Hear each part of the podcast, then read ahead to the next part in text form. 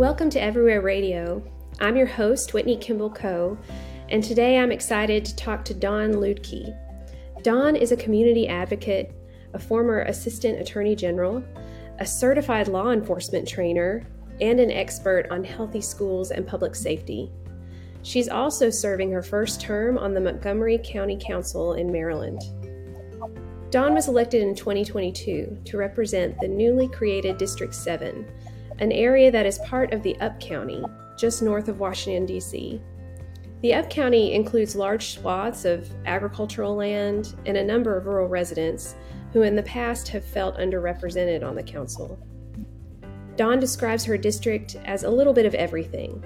In her new role as the district's first representative, she has said that her top priority is unifying her constituents to work toward shared goals and more broadly address issues that have been overlooked in previous council sessions.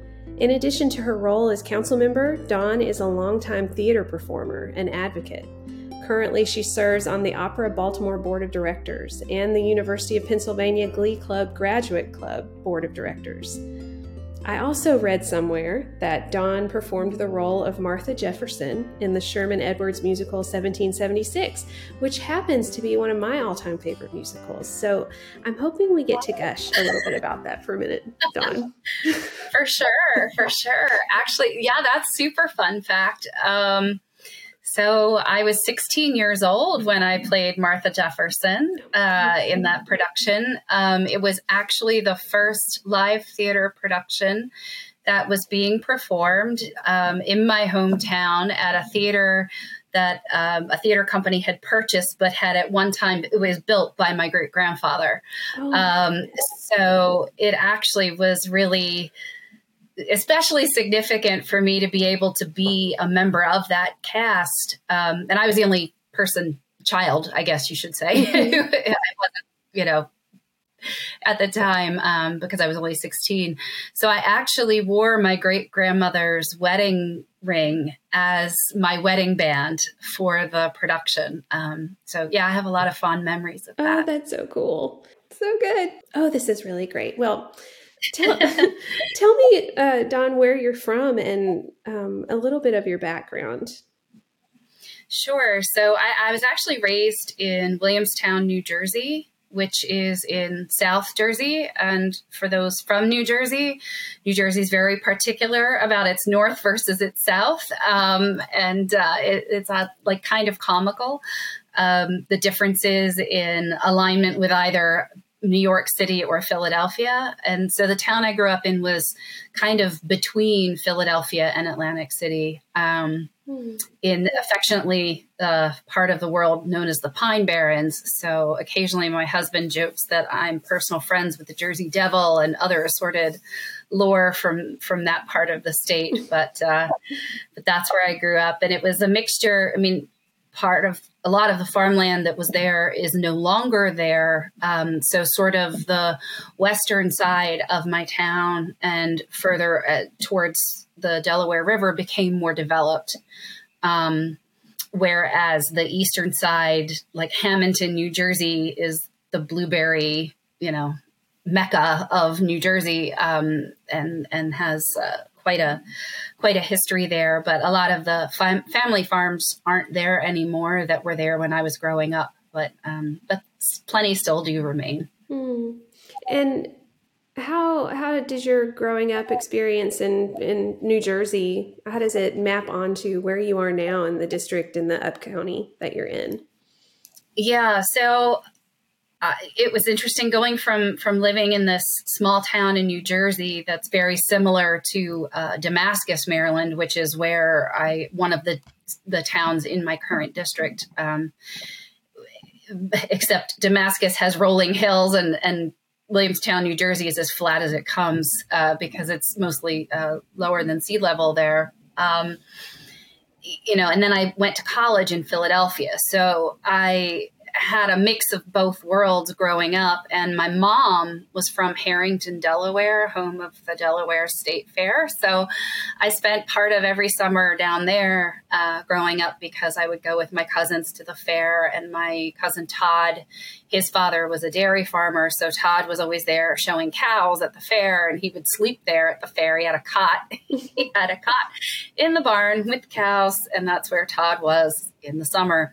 Um, and so it was different to see the back and forth and the differences between truly rural, suburban, with family farms on the outskirts of the suburban areas, and then you know urban areas like Philadelphia. So, um, and I've lived in five different cities throughout my throughout my life um, from 18 up.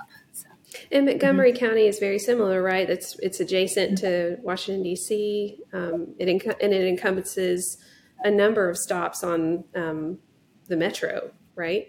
Yes. So it's yes. it's not strictly a rural place. You you say it's full of you know it's got a lot of diversity in terms of geography and people. it has a, a ton. Of, yeah, and I think when I, I, like to personally think that my district in the council is the most diverse, meaning not just racially, ethnically, and socioeconomically, but geographically, because I have one metro stop in my district at the very southern part of it.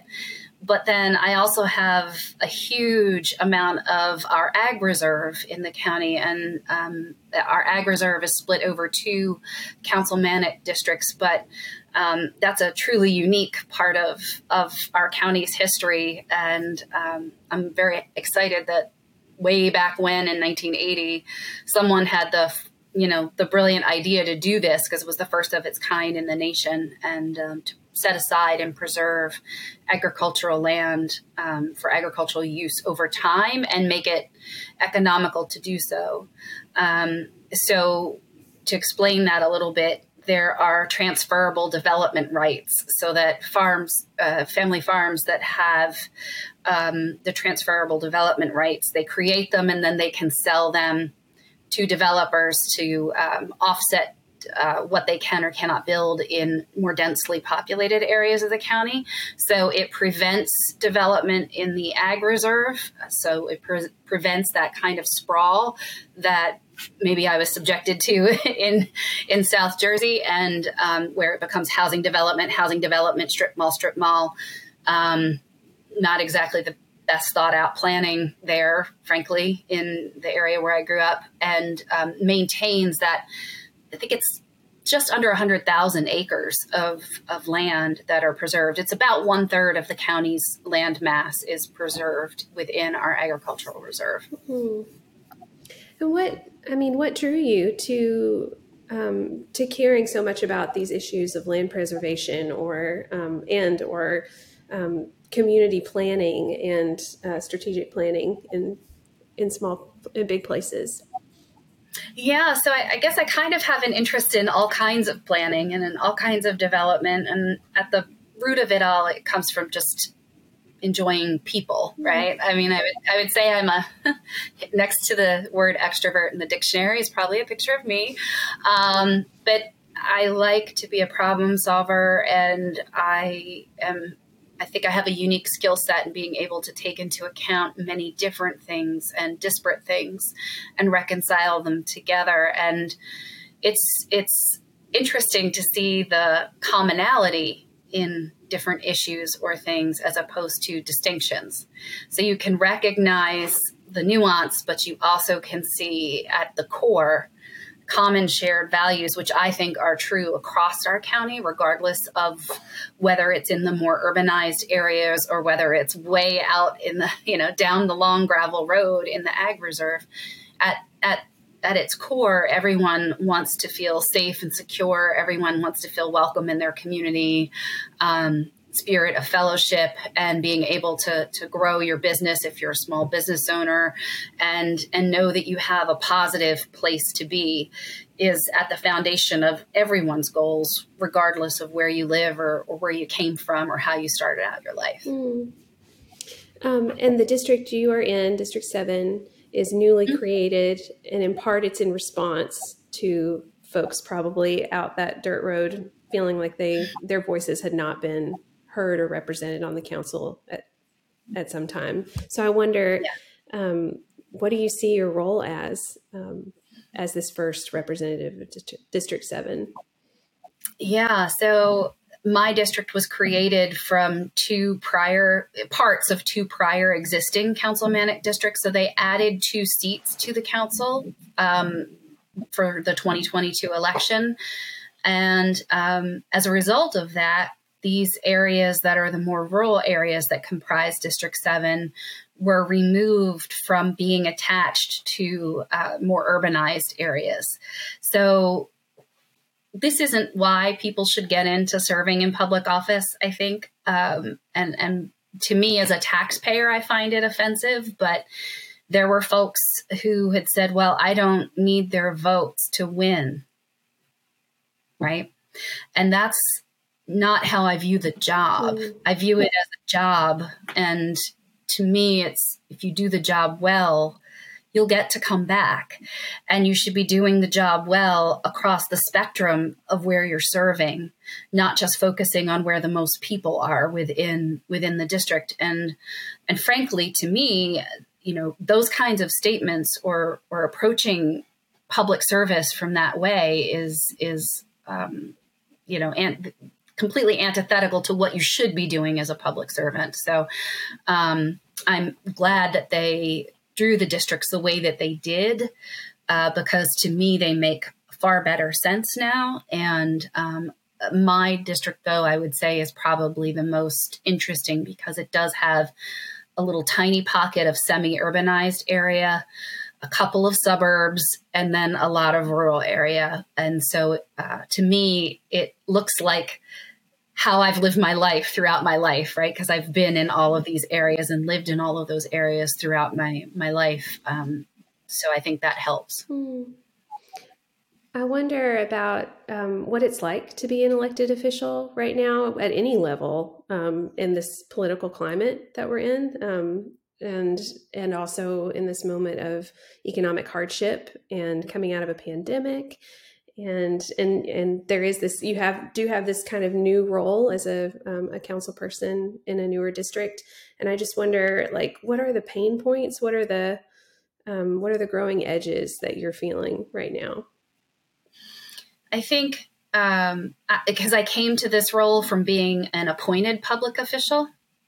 And although a lot of my colleagues at the attorney general's office would not necessarily have had as much um, time spent across the state as I did. I did have to travel or, or serve folks across the state in a in a different kind of capacity than many of the other AAGs, um, or have more public facing uh, time because of community outreach and education projects I worked on. Um, so it wasn't totally a new feeling uh, coming into this role because I'd had a lot of practice with that, particularly around sensitive topics like mental and behavioral health or law enforcement and law enforcement reform, um, school safety, um, and active assailant mass violence incidents, um, domestic terrorism, hate crime. So those are the kinds of things I've worked on in the past and that I carry with me now. Um, and those are hard topics. They're they're really tough topics, and they're things that create a lot of anxiety, worry, and fear in our citizens. And so, I think that being able to to communicate well with others and be able to hear them, there's a difference between listening and hearing. Um, and I think I do a pretty good job of actually hearing them, not just you know, not just, oh, they said something, but digesting it. It doesn't always mean I'm going to agree with what they're saying, but it means that I have to be able to take that in and, and see what that means for that person or that group of people in that area, because that's relevant to how do you help with the problem. Mm-hmm. Um, so I, I don't feel like it was totally new to me coming into this role but you know the public's agitated um, the public's worried and i get where they're coming from um, so i think you're right i think the public is agitated i think there's a lot there are a lot of fears and concerns out there and i wonder what some of those are in in your district at the moment and if they have um, some something to do with geography location or zip code um, or even culture um, ac- yeah. across yeah. those lines? So, for example, at the beginning of the pandemic, there was um, the Up County Hub was created, which was a food distribution site, and they, you know, they had I think like 25 families maybe that they were helping support in the early part of the pandemic, and now it's 1,400 families. So their work has grown tremendously over over the past three years, uh, and needing and seeing throughout that process um, the need for responding to food insufficiency uh, with cultural competence because we do have a lot of residents here who you know were not born in the united states and so the staples that that i might be looking for are not what they're looking for because that's not part of their diet or part of their culture. And I really appreciate that the folks who got the Up County Hub started have honed in on that and tried to adapt and adjust to make sure that they're providing um, you know culturally appropriate foods for those who are in need are there any other um, issues or projects that you're working on right now that you feel like are are truly in line with addressing what you're hearing from from your diverse residents? Yes, um, one of the biggest crises we're facing is in our mental and behavioral health space, and in making sure that we have enough folks to respond to those types of things. And and of course, the ultimate goal would be that people don't get to the crisis point, right? That we've got an earlier intervention. But for example, in our more rural areas, it's a lot easier to not come in touch with someone who's going to say, Are you okay? and to sort of apply those tools of mental health first aid and find a good way in to, to, to facilitate someone um, who may need a service, let alone getting them to one. Um, so we've done some things across time that reduce barriers um, at the state level by joining an interstate compact that allows for telebehavioral health services. Um, so you can do it like we're chatting right now over over um, video conferencing but there's just a, a, mismatch between the level of need that we have and the amount of providers available. Um, and then we have the insurance gap in the middle and uh, a lot of clinicians don't take um, insurance. And if someone's suffering from a mental health crisis or from significant, I mean, might not be at crisis level, but they have significant impact on their on their daily life, managing how to process your insurance claim or how to submit yourself uh, to billing, you know, it becomes a challenge. They're already challenged, and then you're layering on these other sort of administrative barriers to care. Um, so we're trying to figure out a better way to, to manage that, um, adding social workers to our schools um, to help with managing, at least within our pediatric population. The schools are a microcosm of the community. But again, if you're someone who then gets referred out for additional services, if you don't have broadband or you don't have an appropriate access to be able to do telehealth or telehealth isn't clinically appropriate, there aren't providers in those more rural areas um, across the county, and that's incredibly challenging. We'll be right back after this from the Daily Yonder. Hi, I'm Anya Slepian with the Daily Yonder. Check out the Yonder Report, a weekly podcast rounding out the latest rural news. Produced by the Daily Yonder and Public News Service, you can listen and subscribe wherever you get your podcasts. And now, back to Everywhere Radio. Um, well, I want to change tracks just a little bit and ask you to describe to me like what a typical day is for you. You wear a lot of different hats, and your county is yeah. fairly large, and I I'm trying to picture um, what that looks like for you. Well, a typical day for me right now is fairly wild, I have to say. Uh, so I I have four children. Uh, three biological and one stepchild, a bonus child. So the oldest two, my my daughter and my stepson, are freshmen in high school, and then I have a daughter in eighth grade and a son in fifth grade. So presently, we have three bus pickups and three bus drop offs a day, uh, and and people coming and going for all the many activities that they're all in. So we we juggle all of that um, in between. My husband actually works for the governor. Uh, so my husband is the chief legislative officer for our, our governor, and it's legislative session, so it's a, little bit hectic. Um, so we do have a lot of who's on first, what's on second kind of moments around our family.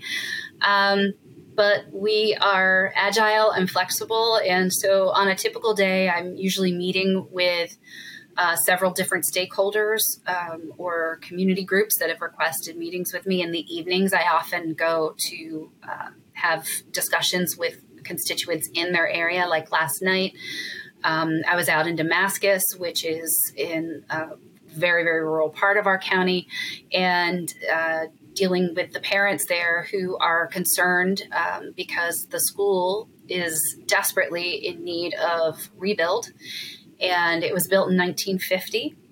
It has not had a substantial renovation since, I believe, the late 70s, uh, 78, I think, maybe. Um, and there's worry that it won't end up in the capital improvement projects uh, list and stay on its current target and that it'll be bumped. And uh, they've been waiting for this for a long time. But as you alluded to earlier, the Up County really felt like it didn't have an advocate for a very long time. And so it's my job to fight as hard as I can to make sure that they're heard. And particularly a school like that, which has a long standing tradition of the you know like friday night football up there is a huge deal. And the school is like the epicenter of the town and town activities and life. And so you know that school represents so much more to that community than just the day in day out education uh, function of it. It really is a community hub. And um, i think it's critically important that that project stay on track. I also wonder what What do you think the ingredients are um, to to live and work and and be in a community that is flourishing, that is that is doing well, um, that feels healthy,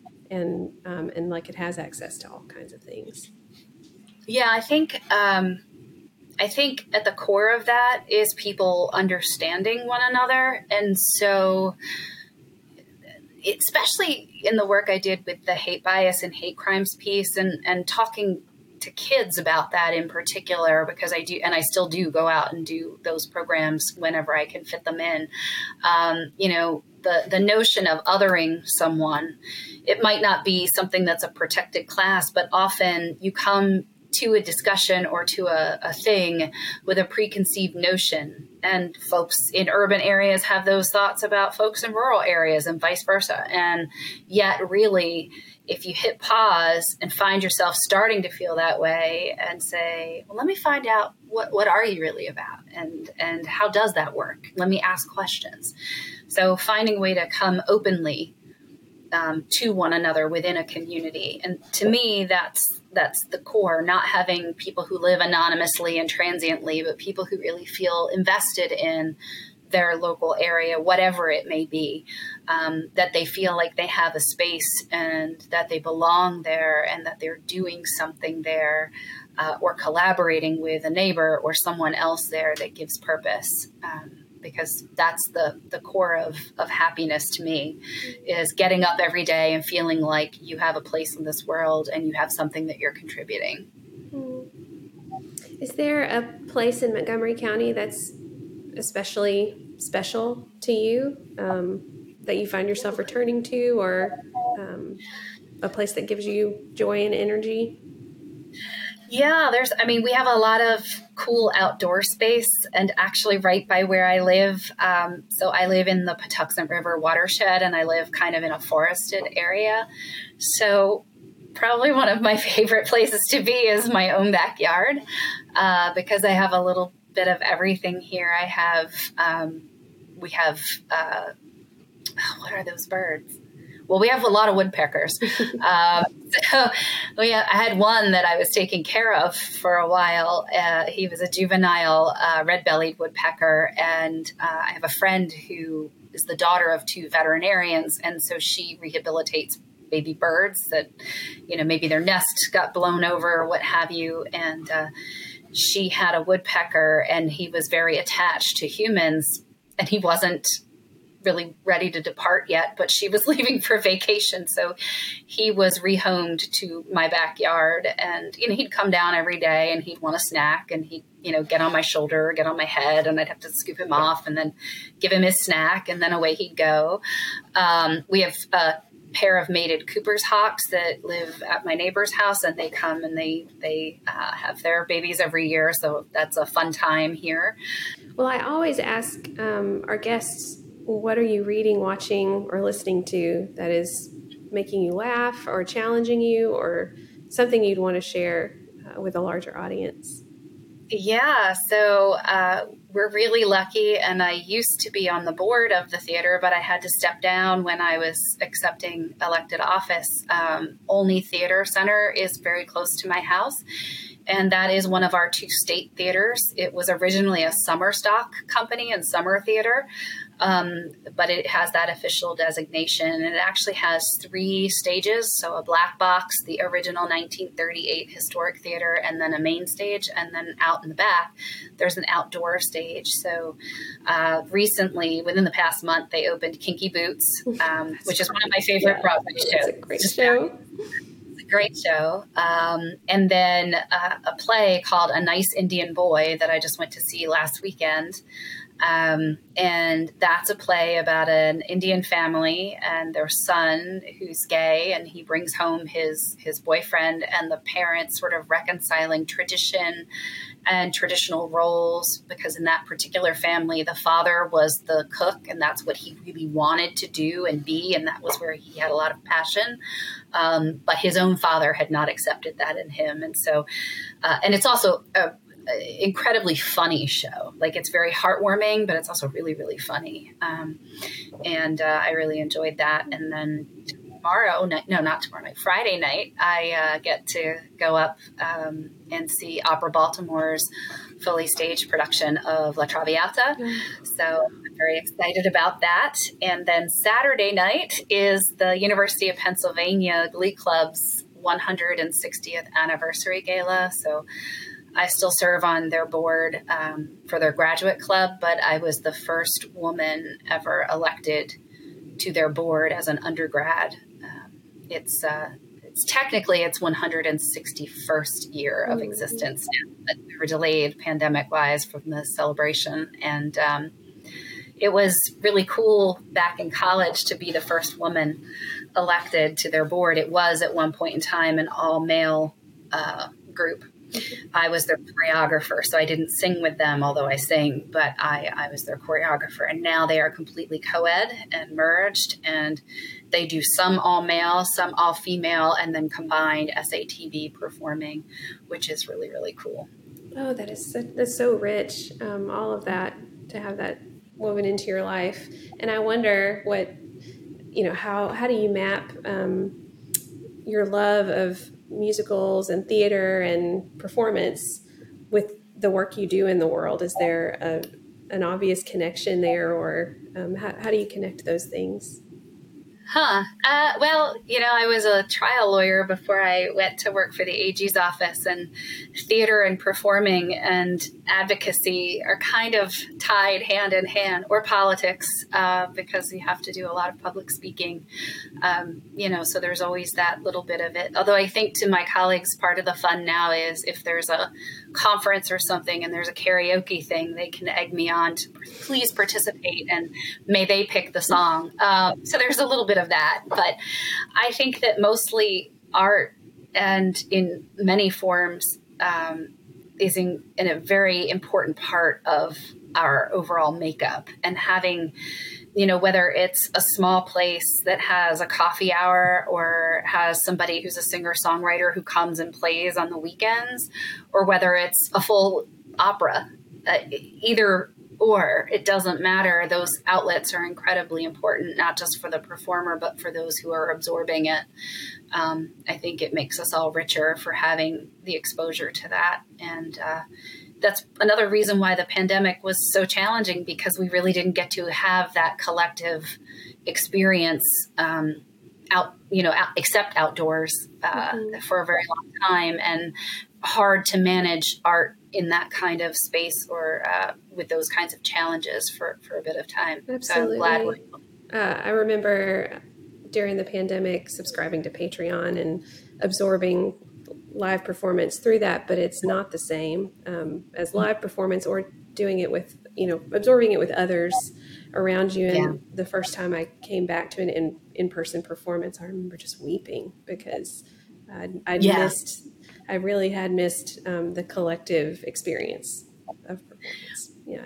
Yeah, they actually, for a nice Indian boy, when you go into the black box theater for it, the the character who plays the father is already on stage, um, and his back's to the audience, and he's cooking, and you're smelling the cooking, and so you're smelling this like fantastic Indian food.